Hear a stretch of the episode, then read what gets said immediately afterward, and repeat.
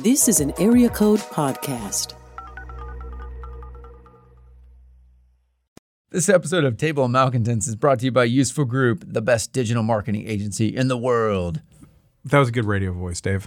Dude, that's what I got, man. But I'm telling you, they are awesome. They're full service, social media, advertising, rebrands, design, websites, strategery, as Debbie would say. They've done a lot of good work with us at Lifeway, in fact. I'm telling you, man, you got to check them out. So they can help you, your business, your church, ministry with all these things. Just go to usefulgroup.com. That's right, usefulgroup.com.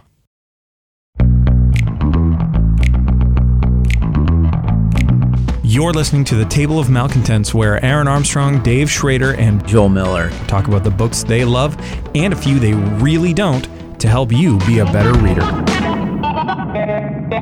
Hey, everybody, welcome to today's episode of Table of Malcontents. I'm Aaron, and with me, as almost always, is Dave. It's a great 2020, folks. Man, it's so good. Our So- first podcast to record actually in 2020. That's true. That's true, but you guys wouldn't know that No, because they wouldn't. that's the magic of timed releases.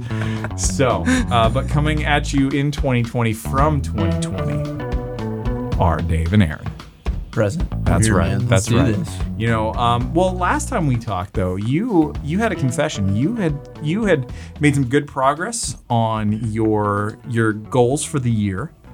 You had already you had before 2020 even started. You were on track. You were ahead of the game, and then you fell off the rails. What you happened? What for your reading for your reading, reading goal. goals? Yes. No, I'm doing. I'm on. I'm Okay, feeling, good. I feel good. No, Okay, I'm good. Great. All right. No, no, no. Hold on. I achieved my goals. All right, I did. All right. I, I set a goal for 60 books. I Yeah. did 70. Oh, there you go. Now this year, I think I'm like 65 is the goal. Nice. Here's the. Nice. I'm never going to go above that.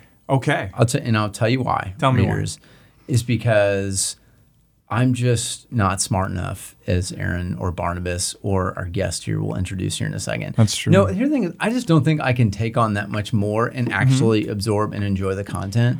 I feel like that's my mix. I mean, in Okay. reality, 52 books a year is probably my sweet spot, but mean, I, that's I, a get in a mode where I'm like, okay, I want to read more. I just do. I've got seven books going on right now Well, and I, I feel okay about it. There and you I will go. fin- The problem is I will finish them up like all at once. Like right now, I will finish three books in the next day. Yes. an audiobook and two physical books. No, actually, maybe three because I've just been going through them over the last couple weeks, and Mm-hmm. they're going to finish up, and it's going to look crazy on Goodreads. Like I just manipulated my my, my goals. So Yeah. I'm doing all right. I'm All right. almost three in. So. Well, that's good. That's Yeah, good. there you go. There you go. Well, I, I have a confession to make. I did not meet my goal. You didn't? for 2019. Really? I was was it, off by 180? six. really 124 out of 130. Okay. I failed Do- myself. do- does what does Goodreads do to you? Do they like send you a message Shame. like shame, just pure, shame, Pure shame. like a big It's middle, the a only big time middle they've finger ever email? tweeted like, me directly, and it was just like, "Hey, what? What the heck? all right, Come on, what the heck? Get it It's the together, Armstrong. Canadian thing you can ever do. Come on. Oh well. yeah." Oh well. So, but uh, speaking of getting it together, you know, um, this podcast. This podcast, but we got some stuff. We got some stuff to discuss because we got some feedback from a listener, and I respect this feedback. Do we know this listener? I do not know this Okay. listener at Oh all. great. Wow. I do not. This this comes from the magical world of Apple Podcasts. This is a this is a listener review. Everybody. This one says, "Fun, encouraging, but too crude." Too crude. Wow. crude. Okay. All right. So, listener out there, whomever you may be, we're not going to put your name out there, right? I'm looking well, at Aaron. Glenn. Glenn. Hey, That's Glenn. his first name. Glenn. Here's the I deal. won't give his I won't give his last name. Glenn, no, I understand. So, Glenn, if you're referring to the random bleeping going on from uh, uh, from said producer of this podcast, It's uh, true. uh, Aaron Armstrong of Canada, um, uh, then then I, I think all we can do is blame it on him. But, Well, well but here's we the can deal. certainly blame Canada. Crude, That's true. I don't know. Um, I, I may say maybe you don't know what really crude stuff is. So I consider this pretty that. tame. I could go a lot uh, further, There's but true. uh, I but choose there's not to. There's more here. Oh, there's more. There's Oh, more. Oh, All right, yeah. Glenn. By all means. All right. So Glenn says that uh, this is a super encouraging podcast for readers. Uh, he loves the fun banter, but the cussing is totally unnecessary. I know it's not the biggest deal, but I guess I just expect edifying speech from Christians. Okay. Wow. Okay. Ow. That that that's that Well, hurts. it does. It hurts a little bit. Now, But- when, when, which episode was, is he referring to any episode? He probably is this the referring to the one. days? The, I'm sorry. Yeah, now I have to bleep that out too. What? Thanks so much. What? But uh, The- why can't I call it the Barnabas days? oh, it's fine. It's fine. It was a year of. It was it was like 1968, 69. Like it was, yeah, it was yeah. wild It was- times, it was man. I know. crazy. Come on. Crazy. All right. You were wearing Well, multicolored bathrobes. Gl- it was, Uh, yeah, exactly. amazing. Yeah. No, Um, but uh, well? Glenn, point taken. We Yes. well, 2020 in the spirit of resolutions, we will aim. We can't guarantee for us to be a little less crude, but we do Sure. want it to be edifying. And Oh, uh, absolutely. point taken is as Christians, Yes, we do but- need our words to be seasoned with salt. yes, Right. that's I true. read and that and somewhere. sometimes our words are salty. They are salt. Yeah, yeah. we're just gonna add a little Yeah, salt. yeah. salty Now- salt. Now, I will say this is a this is a this is a peek behind the curtain for our listeners.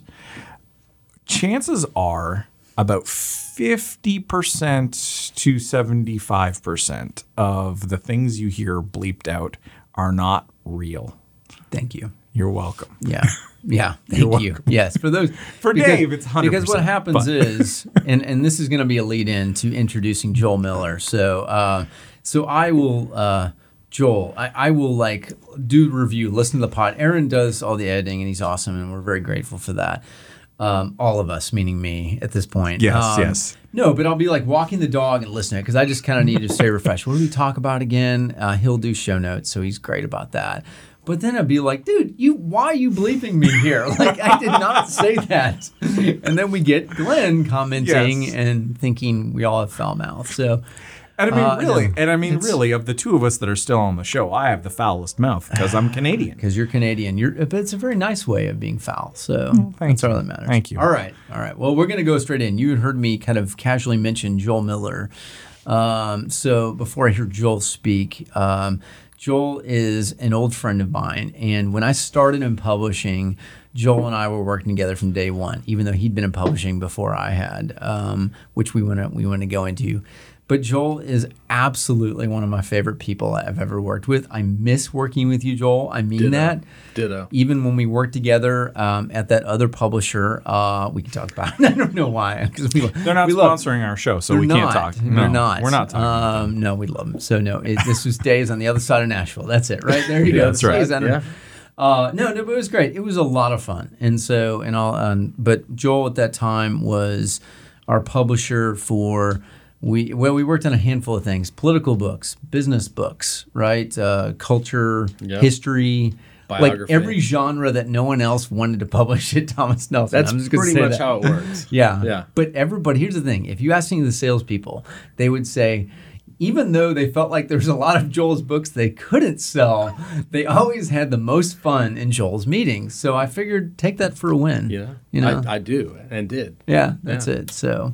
But no, uh, Joel, it's it's great to have you on the podcast, man. This is fun. So Glad to be here. Thanks for having me. Yes, Mm-hmm. I have asked Joel. Uh, I asked you a while ago. I said it'd be great for you to come on. Aaron did not know Joel, but I said, trust me, this would be fun. Um, That but remains to be seen. well, we'll see. Yeah, yeah. It's, we're just getting started here. Um, Well, but- it's already more fun than it would have been. So Okay. yes, Wow. yes. Well, wow, Um, that might have been an insult, Dave. that- Just that's wow. Okay, I'm just gonna roll with that one. So, uh, we're gonna have a business meeting after this. Uh, yeah, are we really? Okay, that's good. Uh, we are going to have a business Yeah, meeting. we that's are. right. Um, Joel is the chief content content officer at Michael Hyatt, right? correct. Yep. Michael Hyatt and Company. Michael Hyatt and Company. So, which uh, when I was in Nelson, I worked under Mike. So did uh, so did Joel in the past. Uh, Joel can share a little bit more of kind of what that connection looks like. I'll let him do that. How about Sure, that? yeah. But uh, um, but also. Uh, my better way of introducing Joel, uh, along with him being a, an, uh, an amazing husband, an amazing father of five, Five. five kids, Five kids. Wow. uh, one in the past year added on in the mix, which Yep. is a story in itself, but I'll let Joel do that. Um, um, but also a very accomplished author as well, and an amusing one. So I'm going to read off Joel's books that he has written over the years. And if this isn't a bio in itself, I don't know what is. So I'm going to start with this. When I met Joel, he had already published the following books, and I thought, good Lord, who am I working with?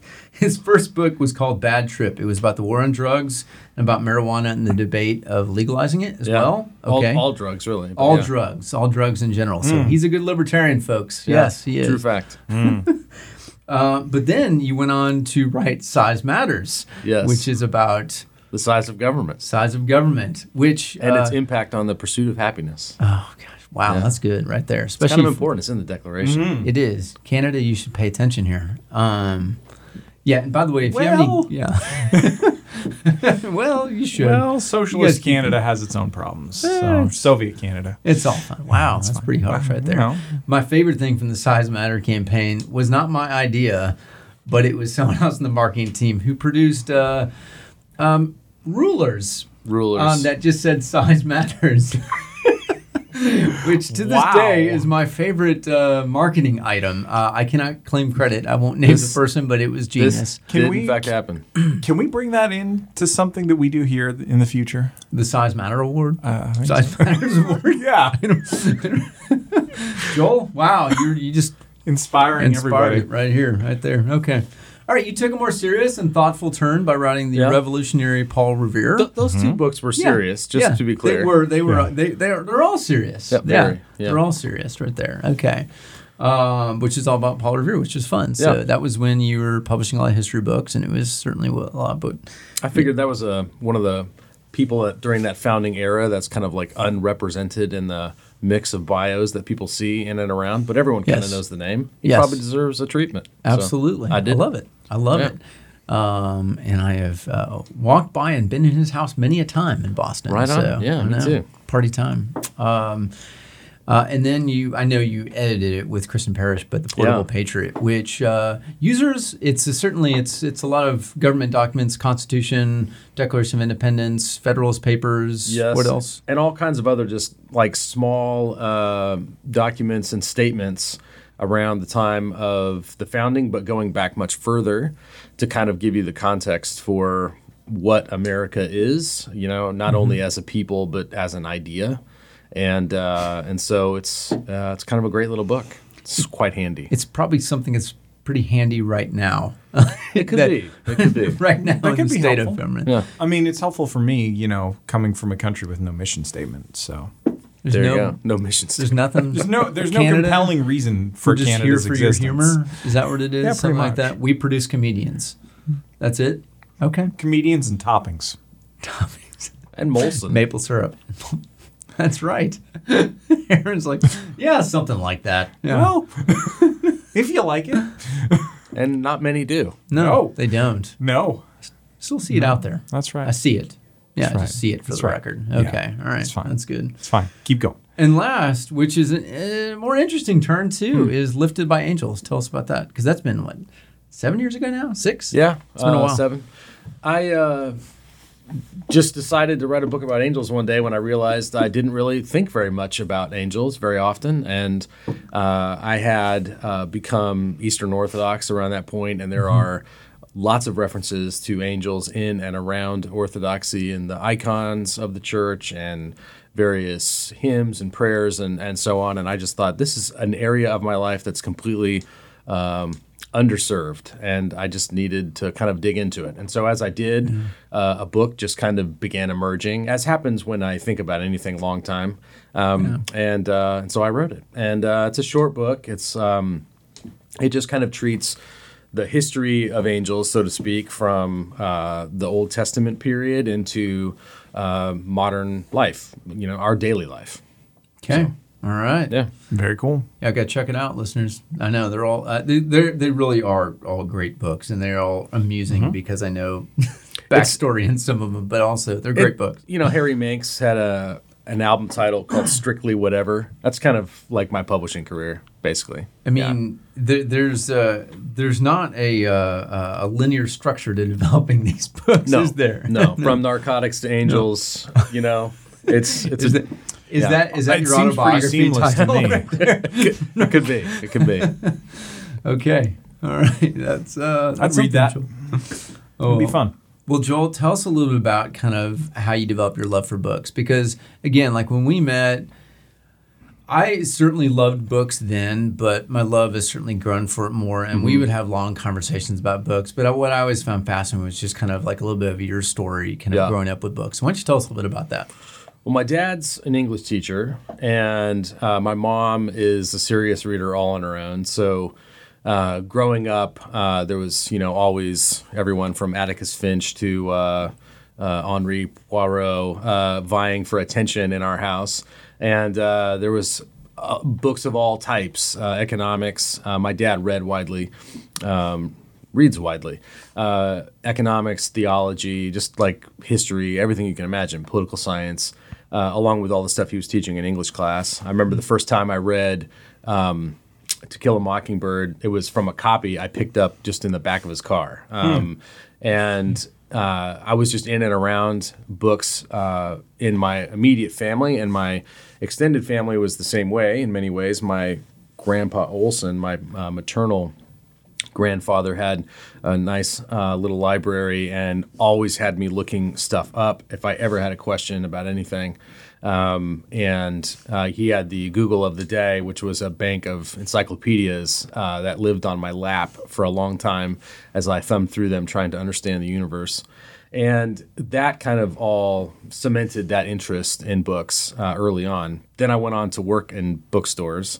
So I worked, my first real job was at the Almost Perfect Bookstore, which was a fantastic used bookstore in Roseville, California, that has since sadly uh, closed its doors.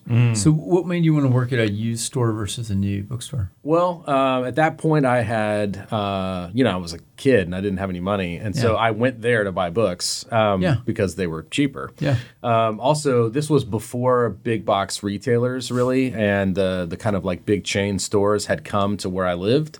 So there was a Walden Books uh, across the street, which So it wasn't in a mall; it was on the outside it area. was just in the outside area, yeah, and uh, barely counted for anything. You know, um, if you went there, Yeah. you might find something interesting. You probably wouldn't. Uh, there's a reason why Walden's isn't around anymore, and um, so I worked at the at the used bookstore until Borders did in fact show up in my town, um, and they offered like a buck more an hour, and so.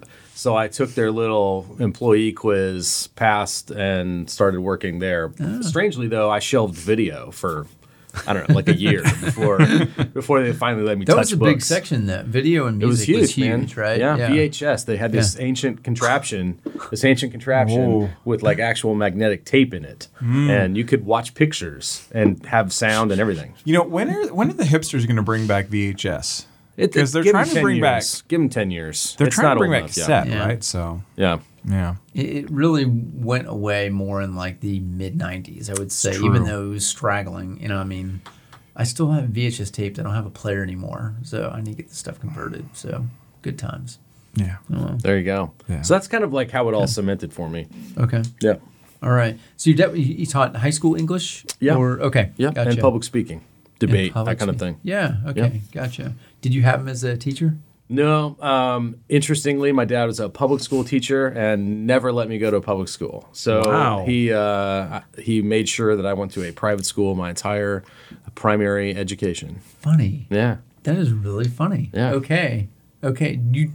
I mean, was that a conversation, or was that just assumed like this is the way it's going to go? I think in I think in my freshman year, I decided I was definitely going to a public school, and I was convinced that I could convince my dad. Yeah. and I think that conversation lasted about 19 seconds, and ended up with me back at my private school the next day. So it didn't work. Yeah. Okay. Yeah. Fascinating. And I'm grateful for it. It ended up being the kind of thing where in my senior year, I had already worked through the the curriculum was really flexible, and uh, I was able to just kind of like jump through the curriculum that they had and uh, and the time that I had. And so my senior year, I was able to kind of goof around a lot, and I took a couple classes at the junior college, and it was fun. Yeah. Yeah. Okay.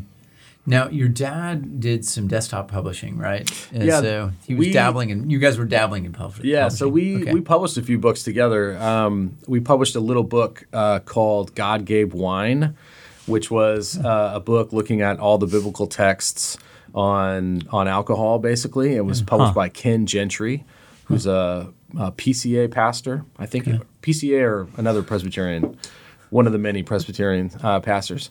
Um, and then uh, we also there was a little cult book in the floating around uh, the Reformed community uh, and in uh, in Sacramento in particular at the time called Drinking with Calvin and Luther, and it was a little self-published book by a Reformed pastor in Sacramento.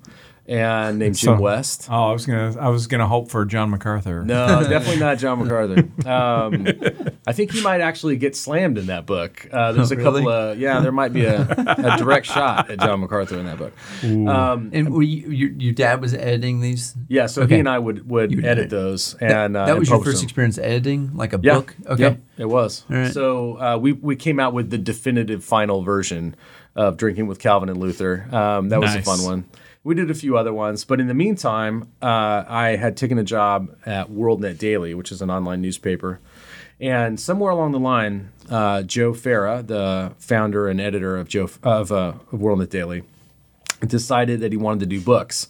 And I was excited about that. Conservative media was, you know, surging at that time. There was a lot of talk radio, all the areas and ways that you might And this is like late 90s? Yes. Right, Yep. Yep. Uh, 98, 99. So 90, in 90, in 99, I went to, uh, I moved up to Oregon to work there. And uh, I was there right up until Nelson ended up picking up my check. And the the way that, that that's the publisher down Yeah. the street that Dave was referring to earlier.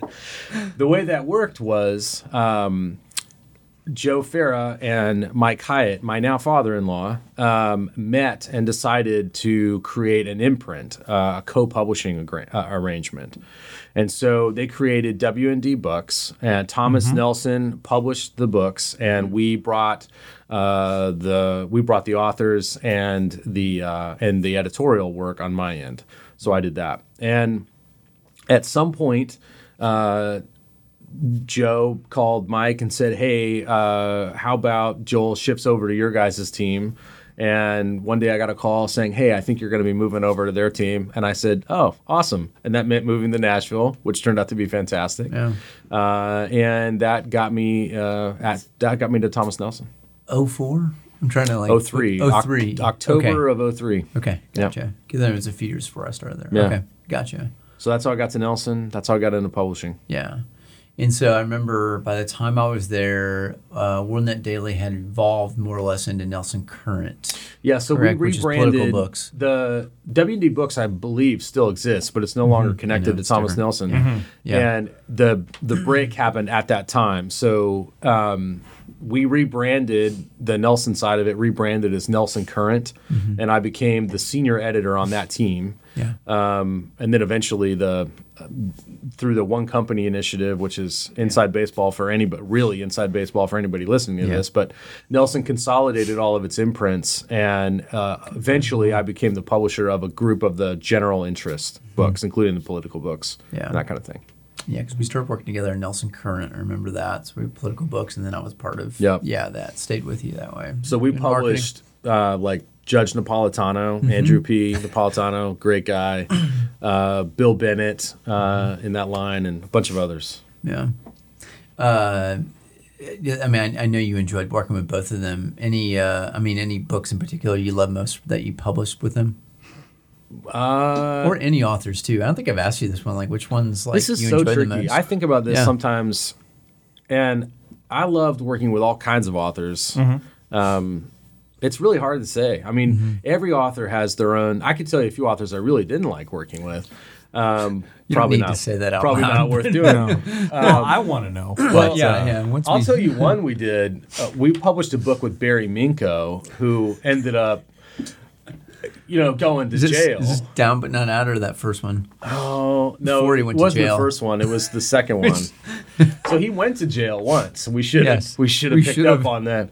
Um, and uh, and then he did another book, and uh, which what we did, and um, uh, man, that was a trip. But then he ended up down the road, falling afoul of things again, and Yeah, going back to Stony Lonesome. I, I remember that.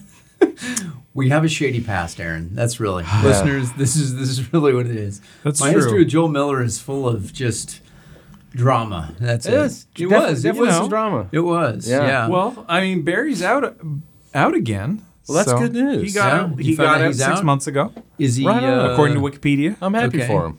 Is he Yeah. is he pastoring? Uh, I hope not. he was pastoring. hope not. That's kind of why he went back to jail, I believe, right? Yeah, I um, think so. He just had a trouble with funds. you Yeah, know? funds. He, And yeah, knowing he needed money and knowing and where they belonged. He Yeah. knew. Yeah, he knew where to find the money. I know there's some That wasn't his. there's some other There pastors who maybe need to ha- deal with their problem with that too. So Man, mm, good times right there. and We of would say that a lot, Joel. Good, Good times. times. Good, times. Good times normally meant not great times, but Yes. you know, whatever. yes. Oh, ac- oh, oh. according to this, he has he is not back pastoring again. But there was a uh, a movie that was made about his his whole This thing is an amazing fact that this happens. Did featuring that happen before or after he was in jail? Uh, or before, whichever, Joel. Before. Mm-hmm. Oh, gosh. Here's the thing that's amazing. Um, so this is this is from Wikipedia. Prior to his 2011 conviction, production began on a film detailing Barry Minkow's life and redemption. The film featuring. Mark Hamill, Yep. Yep. among other actors, Yeah. um, was partially James Caan. funded. James Caan. Yep. Uh, Talia Shire was in there too. Yeah. Ving Rhames, Justin Baldoni. There were some players. Yeah, That's this it. was Yeah, partly funded by donations that he solicited from his congregation, and he insisted on playing the middle-aged version of himself in the film as well. Man. So, following his arrest, the film was rele- release was canceled, and work began on a new ending. The film, retitled Con Man from the original title Minkow, was eventually released in March 2018. Oh, so I didn't know it was out. listeners. It sounds like something like Nick Cage would star in eventually. though. He really was, like he'll be in the remake. He'll be in the remake. Yeah. But listeners, we have a challenge for you. We want you to find this movie and send one copy to Dave at on VHS. VHS, Betamax, DVD. It does not matter. Betamax. Yeah, that's right. Whatever it is, send it to one Lifeway Plaza, Nashville, Tennessee, three seven two three four. Wow. Okay. Please don't put another cat book in there with it, please. I have enough. Please do. People walk into my office and I display all the cat books that you all send. Yeah, Joel, this is what happens. This is what I get out of this podcast. These Cat books. listeners send me cat books. Yeah. Um, yeah, not like great works of literature or anything like that. We, we've gotten a few really nice gifts, but it's always cat books. I'm like, I get, I'm Cat Lady Dave. I get it. I Do have some cats. You sure do cats are. feature in any great works of literature? What? No, uh, Um, well, uh, no, we've talked about this. Not necessarily, Only as but villains, villains, sure, because because they are But, evil. but but what we have talked about is there's lots of famous writers who have cats who love cats. Yeah, uh, like give you that. Hemingway and stuff like that. Yeah, now but these Hemingway people was are all drunk. mentally ill, you know. But That works That's- though with a cat, right? A dog is too dependent on That's its true. owner. That's A, true. cat, cat- a cat's good for a dipsomaniac because you can kind of check in and out, That's right. you know, and the cat's okay. okay, there's Yeah, your, good there's your quote for the episode right there. Okay. That's it. Okay, Thank we're you. done, folks. All right, this is- We're this is done. it. We Joel did it, Just guys. nailed it. That's really what this was all pointing towards. So there you go. Oh my gosh! Wow. Oh, best I- episode ever. Thank I- you. Um, yeah, we, we during that time we published a ton of just random. When you when you when you're free to play in all these genres, Yeah. you publish books like Machine Gun Preacher, Yeah, uh, which Sam was turned into a Childers. movie. Yeah, Yeah. Sam Childers, which was good actually. The book was great. Um, and uh, Weed Man, which John- is a true story. yeah. Jimmy. Uh, Oh, what I always think about your your character you never fully developed, but Yeah, it's You're- another, yeah, it's that's a not- novel that I'll never finish. Yeah, I know. Probably a good idea. No, but Weed Man was about a guy who discovers a true story. Discovers Yeah. weed in the Bahamas and Yep. decides to sell it. Yep. Right. John, uh, John McCaslin wrote John that. John McCaslin. Yes. and uh, it's it's a fantastic true crime story. Um, you know, if you've read uh, what is it, Bruce Porter's uh, Blow, it's kind of in that spirit. Mm-hmm. yes. Um, It ca- yeah, because that was the thought. I remember talking Yeah. about Blow in particular. I Yeah. thought like this is kind of something we'd hope would be that too, and it was a good book. No It's doubt. it's a great, great. It's a great little adventure Yeah. story. But it, my favorite is from the launch event in Washington D.C., which I was not at, and I highly regret not being able to Oh, go in for it. Do you remember what happens? No, I'll, I don't I'll share. remember. I was you're- there, but I don't remember You any. were there? Yeah, I was there. McCaslin? Oh, all right. So here we go.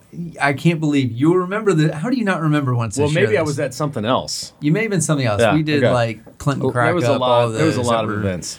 But all right, so Weed Man, this is at a local restaurant in DC, and um, there's a very famous character who stumbles into the party, a, a famous actor. Who Okay. happened to be filming a movie in DC at the Uh, time. I was not there for this. Okay, you're not. You, No. you remember this one. I was going to say Nicolas Cage. it was none other than a very perhaps inebriated Owen Wilson who saw all these like posters for the book Weed Man Amazing. and went in there interested. Of course. so he crashes the party. This is McCaslin telling me this, and it's in like you search online, go and look up Weed Man, John McCaslin, and book party Owen Wilson or something, and you will find uh, find this. But uh, we'll put this in the show notes. But but yeah, he crashes the party and hangs out with him for a bit and takes off. He realizes it is not the weed party he thought it was. No. It was a celebration of a book launch. Yeah. Sorry. Yeah, there was not. Yeah, to be clear, there was not weed distributed at that launch party sanctioned by said publisher there. I'm, I'm glad that you Um, yeah, clarified that good. because it needed to But happen. it, I can't remember why I couldn't go in for it, but because it, it was it was meant to be more intimate, friends and family. It wasn't That like this been it. big like media uh, thing. Although there were people in media, because John he Yeah. worked at the Washington Times, and um, but that's still one of my most amusing ones. I really wish I was there for. So Right well. Nevertheless, we could probably go on about those types of stories because yeah. there are plenty from that era. Um, is there anything else you just uh, love most about that time? Uh, you know, after that time, I really enjoyed working with Larry Arnn from uh, Hillsdale. Yeah. Mm-hmm. We did a book on Churchill that was really great, Churchill's trial. Um, I got to do a book with uh, Father Pat Reardon from Chicago Yeah. called "The Jesus We Missed," Yeah. which is a really book. fantastic book on the humanity of Christ. Um, so yeah, I, mean, I got to touch and, and work on so many projects over that period. Yeah, it was Yeah. wonderful. It was fun, yeah. What do you miss most about being in that type of role? Uh, just the total novelty and variety that publishing presents. You know, every day there's a new proposal from an agent or just an author hoping that you'll actually read the email. Um, and sometimes they're like they're awful ideas, uh, and other times they're amazing ideas. Um, and and you just never know. Thank you for finally addressing that email that I sent you all those years Yeah. ago. Well. Yeah. It had to happen today. I'm, That's Yeah. true. Yeah. It's okay. Sorry, Aaron. It's all Try again. Try again. It was what a terrible saying. idea. So yeah. It was just kind of like, you know, uh, a slot machine every day and cranking the lever and seeing what happens. And uh, it- the novelty of it was fun and stimulating. Okay. Yep. And then it was also fun in, a, in acquiring authors that, um, you know, need to break, should break, might break. And then, in fact, they do. And you get them somehow before other people are paying attention. That was always fun, Yeah. too. What, what, I loved working with you, you, Joel, was the fact that you also were really big on start with the idea and reverse engineer it of who's the best person to write, research Yeah. it, and so on. Because I know there'd be a lot of Sometimes that worked well. Sometimes, Sometimes, it, it, didn't. doesn't, but Yeah. but the reality is in publishing is you have to do a little bit of all of it to be able Mm-hmm. to have the right mixture Yeah. um, to be successful. Yeah. And I thought like that was always fun seeing you kind of your head work and thinking of like okay, what topic A is interesting, B is worth developing, won't get us in trouble, you know, uh, or might. yeah, or might or might. You which- always want just enough trouble to get uh, to get some media, Yeah. and especially in the days before social media was really driving anything, it was all about what can you get on talk radio for. Yes. and so you had to have something somewhat, if not highly, controversial to make that happen. yeah. So Yeah. what was the maybe you can't answer this, but what Oh, was the most controversial and fun book you got to work on? Oh my goodness. The really controversial ones were rarely all that fun Oh, okay. uh, when it all came down. We did a book called uh, King of Cons. This guy also went to jail. Um, and it, oh, good. he, knows the theme here. Yeah. he, was, he was intimately involved in fundraising for uh, all kinds of uh, political candidates, including Hillary Clinton and others. And uh, and he also happened to be basically scamming charities to make it work. What he would do is they'd have some, you know, kind of semi-phony award. They would invite some celebrity to come get that award, and it was a charity function. And then all the money that went to the charity, you know, it actually was a bigger pot than those people imagined. It actually went to pay for the award and the speaker to come and the whole thing. So there really wasn't any money left over for the charity, or certainly not enough. And it ended up being just a lot of moving things around in order to make uh, make those kind of deals continue to happen. But the claim in the book, of course, was that there was a lot of uh, campaign finance impropriety and uh, and that was why we had interest in it, and uh, so we we published the book. But I mean, I literally was editing that book while the guy was going to jail, uh, so that was controversial and and and eventually not fun. Um, you know, I was I was getting uh, like legal documents from his attorney that was actually the manuscript that was uh, literally printed on like um, court proceeding kind of like formatted like that. And i was like you know line editing in between uh, flights to this place or that place while hoping to see him uh, you know in the visitation room and stuff like that it was night it was a nightmare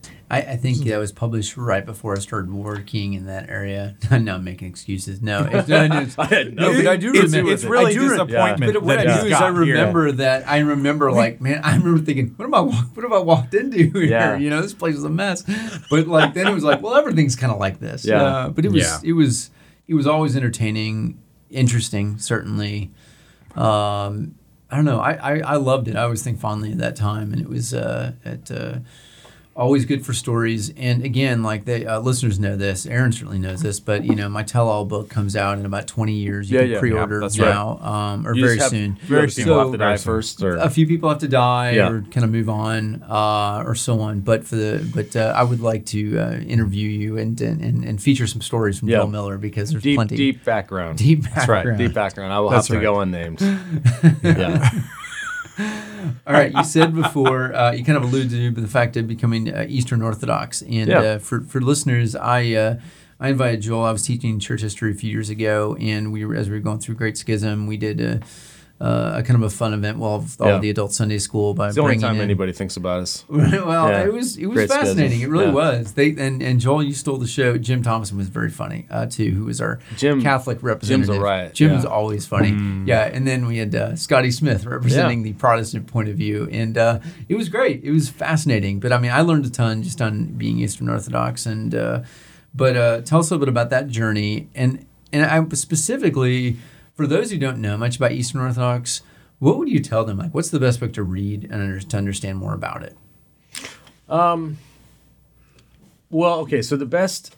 I, I mean, this is a, a slightly biased answer, but uh, and I'll tell you why it's biased in half a second. But the uh, I think the best book to read if you're really just coming in cold is uh, "Welcome to the Orthodox Church" by Frederica Mathewes-Green. Yes.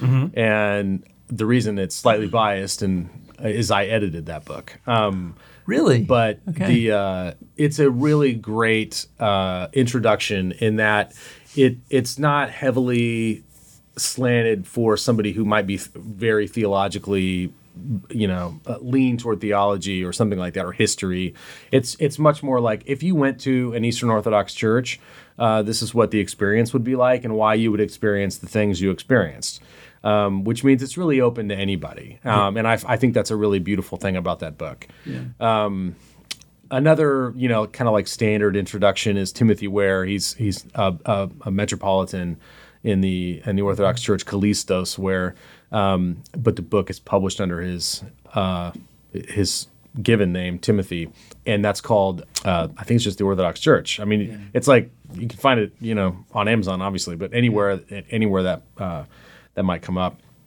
Um, I would say though, if you really want to get a taste of things or understand it, the best thing to do is go to a liturgy. Um, go to a service. Um, don't go to just one. Go to like three or four, and and just see. It's it's completely different than uh, a Western experience of Christianity, and I I think even even if you think about the way uh, that the scripture is used, images are used, um, uh, the music, everything is different. Um, and so you can read about it, and that can be helpful.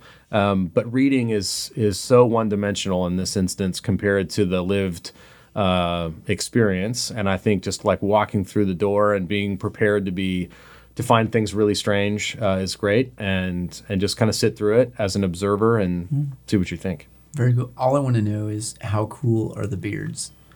You know, the beards uh, are sometimes even cooler than like the ZZ Top level. Uh, you know, Really? depending so on they're down to your feet. type some of thing. no, That's not, you know no. what I You can tuck them into your belt. I mean, they're like Gandalf. Nice. Yeah. I Okay. like it. All right. Uh, you ever tempted to uh, take that route, Joel? Never. Never. Okay. No. All right. There you go. I'm All right. also not tempted to You're do not that. doing- No, no. because I mean, this is like th- three or four weeks Yeah, of gonna growth say, yeah, you here. need to Yeah. shave right now. Yeah, yeah. nothing there. yeah, with my uh, my peach stubble. I love it. I love it. Yep. No, that's cool. Well, uh, Joe, one of the, the ways I've really enjoyed interacting, even though we're not able to see each other as much, is Yeah. the fact of just talking books online. And I think Yeah. that's. I know it's like we have talked a lot about books right now, but I also want you to tell about uh, talk, tell everyone a little bit about like you've uh, you know if you go to is it it's joeljmiller.com right Yeah. that's joel's website he's written a lot about books in general um, like the things you've written or posted on social media about libraries is fascinating but like yeah tell me about um, kind of because i noticed like even though we'd always talked about books you've written a lot more about books in general in the last Yeah. few years and tell me about that and kind of what you're learning Well, you know, when I became uh, an editor, I got in, and then actually more particularly when I got promoted to publisher, the, you know, I was like really green. Um, I made all the mistakes uh, that you should make, and a lot you shouldn't. And there was no school to learn how to be a publisher. You just kind of did it, and um, I was super green, and so I knew I needed help of some kind. And the best thing I knew to do at the time was to read like biographies and reflections of publishers to just see like how's a publisher supposed to think? What's a publisher supposed to do? And so i read henry regnery's autobiography and uh, william jovanovich's memoir and um, uh, andre schiffrin who's a, a leftist uh, publisher um, really brilliant guy wrote a, a book um, on the business of books which i read uh, and found fascinating um, and then I started. I, I read the um, the letters of Max Perkins. Um, like there was just that was kind of like my school on how to think about publishing was, you know, mostly old dead publishers, um, uh, old or dead. I guess it goes without saying that if you're dead, you're old. Um, so that was what helped me uh, to do that. But then the more I read those kinds of books, the more I got interested in just the history of books themselves. And I didn't do much with this um, until recently, but really beginning in, say, 2012, 2013, I just started acquiring books about books and reading a lot of books about books. And the So like, I mean, like a Karen Swallow on reading well, as we've had around the show, Sure. like that Yep. type, that type, Yep. and along that line. Yep, and then book history. So, um, you know, like uh, going into the origins of the codex or um, the printing press and what were the impacts of the printing press and all those kinds of things. Um, and as the as my reading in that began to grow, um, I uh, I decided I wanted to do a book on that topic, and so I really started going in earnest on that. And so I, I will eventually finish a book about books um, myself. Um, You know, with five kids, uh, it's a little slow in coming, but uh, that was kind of it. How that you know that's that's that's Yeah. where the interest is coming from. Okay. What about libraries in particular? Because I knew, yeah, we you and I went back and forth on that at one point, just about your love for libraries and just what, you know, I think- libraries have had a bit of resur- resurgence. You know, post Yeah. recession, it's been fascinating because people kind of like, oh wait, I don't have to buy the book. I can actually like all these books are down the streets. It's it's really funny don't- how commodified uh, books are, like post Amazon. Um, Like when I research, I rarely go to libraries actually to research because I'm a little annoyed that I can't keep the book. So I usually just buy it, and I'm really grateful that they're you know used sellers on Amazon. So I buy an awful lot of used books from Amazon. I'm always surprised what passes for somebody's appreciation of very good or good or acceptable or whatever. I get a lot of books that are like new that are actually like crap, but um, that's kind of that's kind of like a complaint to take up with Amazon's customer service at some point. In the meantime, um, libraries are fascinating. Uh, humans have been collecting books ever since there have been books, and it's it's an interesting thing to think about the fact that there really is no such thing as one book. Um, if you have a book, you're going to think about that book. You're going to argue with that book. You're going to probably have to write a book in response to that book. So books kind of like give birth to more books, and they always have. From like you know, from long before Ashurbanipal was busy raiding Babylon to steal more books for his library in Assyria. Um, people like accumulate books. And the reason they accumulate books is that libraries work like idea machines. A single book by itself is useful for thinking, um, but it's not the same as what multiple books can be. And multiple books end up creating like a matrix of ideas that stimulate more ideas. And so there's almost a compounding effect of thought that happens because libraries exist and we get to participate those you know and if your if your city has a library you can participate in some version of that for free whenever you want which is like an astonishing thing to think about I'm finishing up a book I got from the library right now, and these are all ones. I mean, like you order them in the same way you would anything else, but um, uh, there's a lot of. Uh, uh, you, you say commoditized, absolutely. Like books effective, what Amazon does. Reality is like it's kind of a widget out there. What do you do with it? And I don't know. There's a lot of books we love. We buy a lot of books at used bookstores. Out, you know, we talk a lot about that. Yeah. But also, um, I buy a lot of new ones too. But um, we're all very price conscious. Yeah. Um, but the library is always there, and you know, it is but it's like this decision tree of like, okay, do I want to try this out on the library first, and if I love it, then I'm going to get a physical book because I want to keep it for reference or something like that. We talk a lot about that, which Yeah. is fascinating. It's a couple fiction ones I'll, I'll, I'll tell you as I share about what I've been reading, but uh, but like I think it's fascinating. My my view of the library, I use it significantly more in the past ten years than I did ever Yeah. in my life. That's part of it because I didn't really become a reader until my early twenties, but uh, so I just discovered things in different ways. Yeah. But the reader's a great tool. A lot of people think like, well, you're not selling books if you're, you know, as working as a publisher. Right, Like, you know, right. you're not selling books if it's, uh, you know, the game from the library. Like, no, the library buys lots of books. They do that first Yep. of all, but also. What happens is they do exactly what I'm doing. It's like, well, you get interested and you realize, well, I want this on my shelf now at this point. Yep. And so, but it the also publishers libraries are like discoverability you know mechanisms really Abs- absolutely. Yeah. Absolutely. And it's like some of the best marketing, you know, that you can have out there because of that. So, Yeah. yeah. Yeah, well, and I mean, if a certain book is, you know, the wait list, the wait list is, you know, more than about three weeks, it's like I'm just gonna go buy it Right. instead, and that works really I've great. done Yeah. that a and, lot. and as as physical bookstores have declined in number, you know, there's not really that many quote unquote showrooms for books anymore.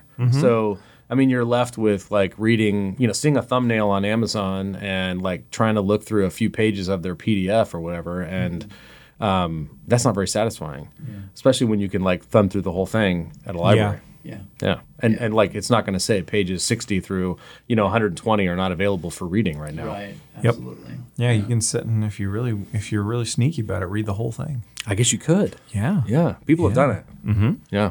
Joel, this has been fun, man. Yeah. This is great. Yeah. As you used to say, uh, I'm jazzed. Super Yeah. jazz. Super jazzed. Pretty good. Super jazzed to have you on. Yeah. Um, okay. Nice. All right. So, All right. Joel, we, we mentioned kind of beforehand that uh, we want you to think about our favorite topic, which is The Jack Reacher Sucker Punch of the week. Oh my gosh. So, gosh. this yeah. is I know this is your your chance to get back at This that is one author, catharsis. that one character, that one person, but you get the honorary punch this week for us. that's right. I don't really have uh, like an anybody I want to get back at. Okay. Um, I don't bear grudges. Uh, Well, it's very sensible of you. We're working Even on with that. fictional characters or no, not even with fictional Okay, characters. wow. I understand that fictional characters really have no control over their behavior. Um, Really? Okay. I'm pretty sure they don't. Okay. um, they can all point back to somebody else that's truly responsible. I do have a beef though with an author um, that I thought might m- might be worth mentioning. Always. I love Malcolm Gladwell. I love Malcolm Gladwell enough to complain about Malcolm Gladwell in this moment. And what I what I want to complain about is talking to strangers. Um, that's a disorganized mess of a book, and it's kind of like his methodology. It, it we all get it. It's really actually quite enjoyable to read. Uh, when he does it well, like Blink, to, to my mind, Blink is the best version of Malcolm Gladwell Okay. Um, that's a brilliant book. Um, it's a great read. I should not say. like Tipping Point or Tipping uh, Point's great, too. Good too. Okay. Yep, But Blink's yep. been your favorite. yeah. Okay. Blink. Right. Blink to my mind hits hits it just right. This book felt like uh, like he didn't. He never quite landed on what he wanted to say, and so he kind of said too much and and said it quite randomly, and it felt very self indulgent at the same time in the way he approached it and just slightly undisciplined. Now I say felt that way because I have no idea what he's thinking.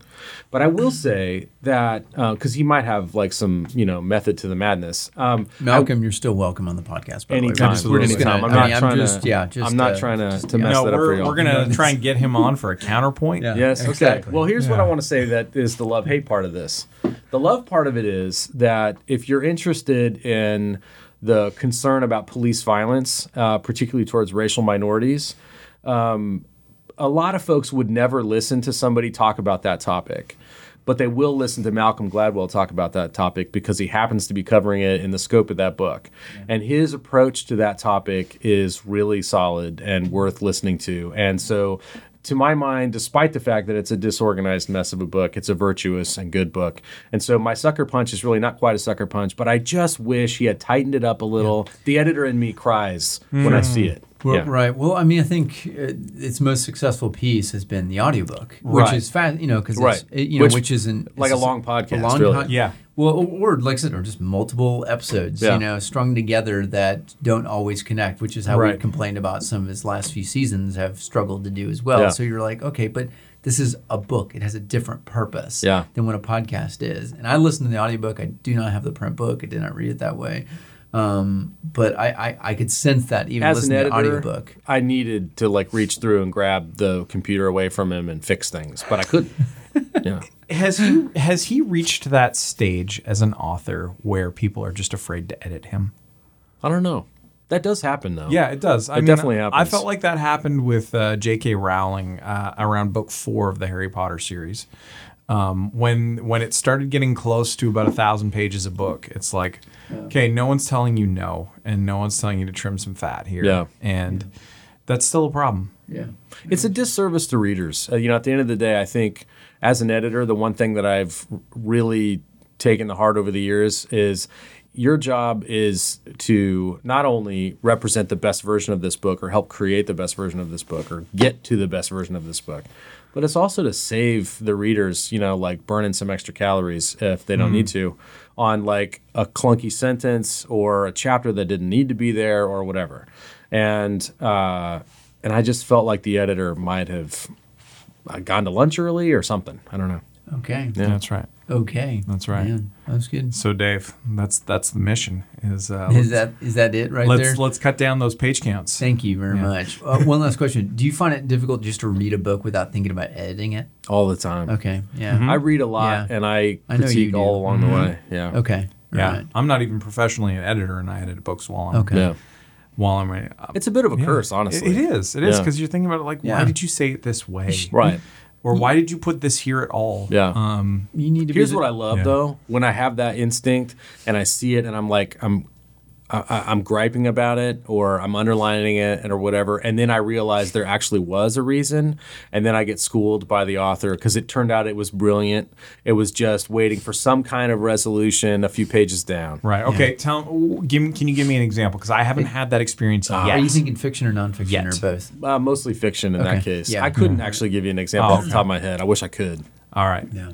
Well, I'm. You need to be the village idiot like me and just enjoy the book for what it is. So It's like it's like Rise of What you Skywalker, guys- right? yeah. So. Hey, I enjoyed it, man. Hey, All right, I, I, did. mean, okay. I had fun. I did. Yeah. I had fun, but from a storytelling perspective, hot garbage. That's that's his. Yeah, just Wow. let, let him go. All yeah, right. let him go with it. Yep. It was enjoyable. It was enjoyable. fun. I am It was it was fun, but I knew it was I would forgettable. be. I knew I would not be satisfied. Yeah. Ultimately, so I went in Yeah. with very mild expectations, and thus I could Yeah. just enjoy it and Yeah. realize, So- okay, you get to say bye to some I, friends. I gotta go. I gotta go. Hot take here now. Um, it actually convinced me that Last Jedi is the best of that that sequel trilogy. Whoa. really. Really, Okay. because it although it had serious like it had storytelling problems. I need to rewatch it. Like- I've only watched it once. I've okay. seen it now like four times. Okay. Okay. total. Um, so it's one of the one of the films I've watched the least of the of the Okay. Star Wars trilogy. But I mean, really, all of the sequel ones I haven't watched a ton. Um, Force Awakens, it was fine. It was fine. Um, it was fun. It was. I had very low expectations going into it. I just wanted a fun ride, and I got Yeah. that, and so it was cool. Um, that's generally what I try to do with every movie I go into. By the way, Yeah. is I'm just going for That's a fun time. That's healthy. Um, it keeps me sane. Yeah. Um, and not cosplaying. So um, I, my take on the whole Star Wars thing is all of them are basically worthless except Solo, which is the great, the great Star Western. The movie? Uh, yeah. The movie? Oh, I haven't seen. It's the one I Wow. haven't seen. Yeah. Really? the one that Yeah. the one that is Okay. the box office bomb. Yeah. Right. I'm telling you, it's a hidden gem. It's like it's So a I need to- western. okay, I- It's I like- just haven't It's a spaghetti western Yeah. in space, and It it's, was fun. It's really great. It was Okay, fun. I will watch it. Um, It right, was you dumb, but it was fun. oh, you know, That's dumb, okay. They're all dumb dumb. goes They're without all saying. dumb. Right? Yeah. yeah. Yeah. I mean, The Mandalorian on Disney Plus though is I've a heard that's good. fantastic western. Yeah. It is so good. Okay. And it it just follows the the the structure of kind of like a little more the the older serials Yeah. really well, like right down to the middle parts where um, so going back to that that thing we were talking about with books and where Yeah. it's like something pays off. Yeah, yeah. Um, I was watching people comment on like,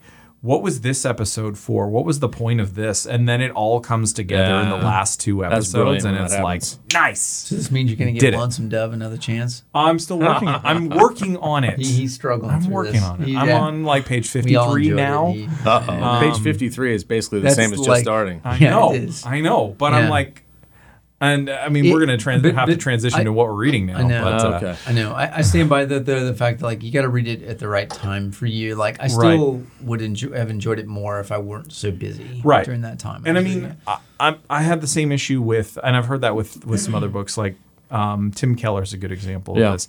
I really enjoy his writing. I could not finish. Um, I could barely start his uh, Walking with God Through Pain and Suffering. Yeah. What I read was good, but it just was like I just can't read this. Well, some Yeah. books are And- not not for that time, you know. Right, exactly, Or, yeah. or maybe ever. Yeah. You know. yeah, for you. Yeah. Yeah. I'm with you there. That's right. That's right. that's what I assume when people don't read my books. So it's, it's not That's- the right time for them. That's exactly what I or assume ever. Come as on, well. man. About mine? Wow. Thank Yeah. How? About mine, but yours too. Really. Okay. All right. In hope, really. All right. There we go. Come on, man. I'm feeling it. I'm feeling epic. I'm feeling some devotional doctrine right You know, now. Uh, feeling all of it. That's right. Epic Uh, devotions. Epic Devotions. I know, Uh, Epic Epic's things. got some decent reviews now. It's good. Um, it is good. Oh, I like it. It is good. My kids like it too, which is which is a big win because so it's a book does- for kids. So does one of my daughters. Not that the other one doesn't like it, just has not That's fine. wanted to go into it. All right, know, it's sorry. okay. It's right? okay. You got one winner out of it. It's okay. That's yeah, it. you have to you have to wrestle it away from her at bedtime. And Okay, that's true. It And that's a very win. true. Yeah. That's a win. So there right. we go. Well, what are you reading? Man, well, I am what reading. ten things you reading what 10 you? things am I reading right now? So um, I'm actually only down to, um, well, I've got a few things that are just kind of like slow burn on the go. One of those is still attempting to get through Lonesome Dove. I may just put it on hold for a few months and start over again. That's acceptable. I am making my way through uh, the first of the Longmire mysteries uh, by Craig Johnson, still. We- uh, the we- Cold Dish. we had Andrew Singa on, and we talked about westerns the whole Mm-hmm. Yeah. time. So we were like, you know what, we were Yeah. into westerns, but westerns have influenced so many other genres, Yeah, like, like yeah. Star Wars and so I mean, on. That you're like, Westerns are the great American mythology. Right, You know, right. we have This monsters and we have Yeah. cowboys. That's all we Isn't it funny? It involves a lot of death. Right. I love and America. so so Yeah. I got um, I got the first four books in the Longmire series Mm-hmm. um, in a box set for like twenty bucks around bo- around Black Friday, and so I was really happy about that because that's a great deal. So I went I started reading one while I was on vacation over Christmas, and it's been really really fun. I've been reading like three or four other things at the same time, so it's kind of like my little nighttime chill out book, murder mystery. So um, because apparently I'm weird. So, but it's lots of fun. I'll let you know when I'm done. The other thing that I am reading on my commute, um, which is an audiobook, so um, so take that for what it is. Uh, it is Range by David Epstein. Oh, yeah. Why, why generalists triumph in a specialized world. Um, and so it's it's just been kind of neat to see like someone trying to provide a counterpoint to the um, the mythology of you know ten thousand hours and and things like this. And Speaking of Malcolm Gladwell, there's that. Um, yep. Um, and and just saying like no, actually there it's it's a little more nuanced than than we might think it is. That it's not just you know get really hyper focused on one thing and do ten thousand hours of that and be brilliant. It's like no, get di- be diverse in your interests, try lots of different things, experiment, play. That inspires creativity, Right. and which then allows you to do more things. Um, and that's kind of nice for me because um, I bounce around from thing from thing to thing a lot. And what I tend to do is, is if I don't know how to do something, I go and I teach myself how to do it. So I started a podcast without knowing how to edit a podcast, and then I learned how to do it. I, for fun, started learning how to do video editing just to do it. Um, I had never written a book, so I wrote one. I had never written a movie, so I wrote two. Um, these are the kind of things that I do for fun, and it's weird. So, um, and then I cook on my spare time. You're an enjoyable nerd. Well, thank you. Appreciate I appreciate that. Yeah, All right. that'd be 2020 right there. Well, thank you. All right. What are you guys reading?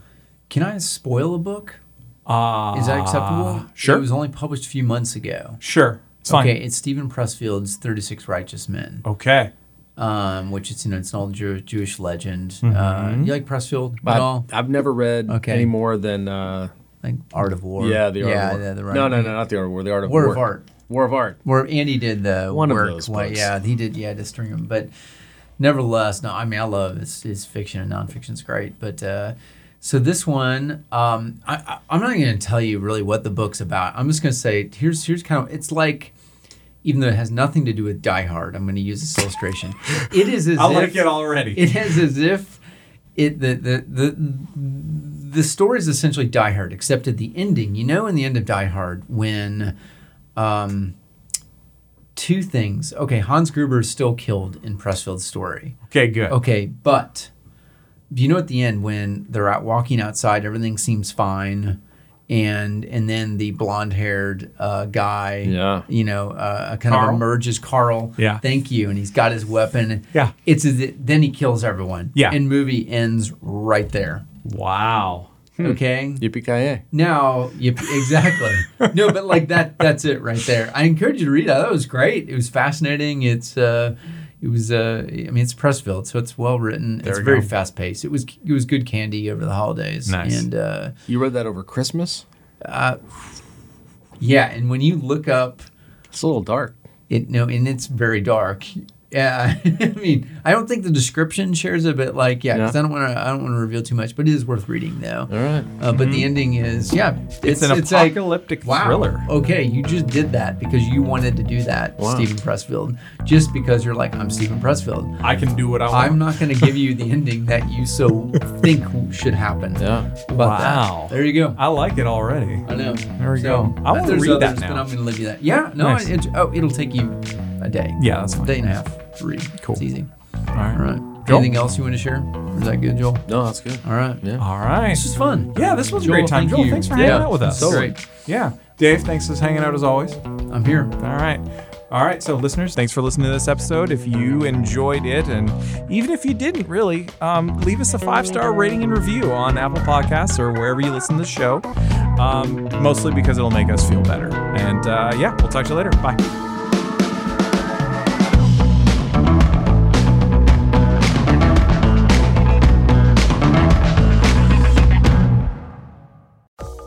This is an Area Code Podcast.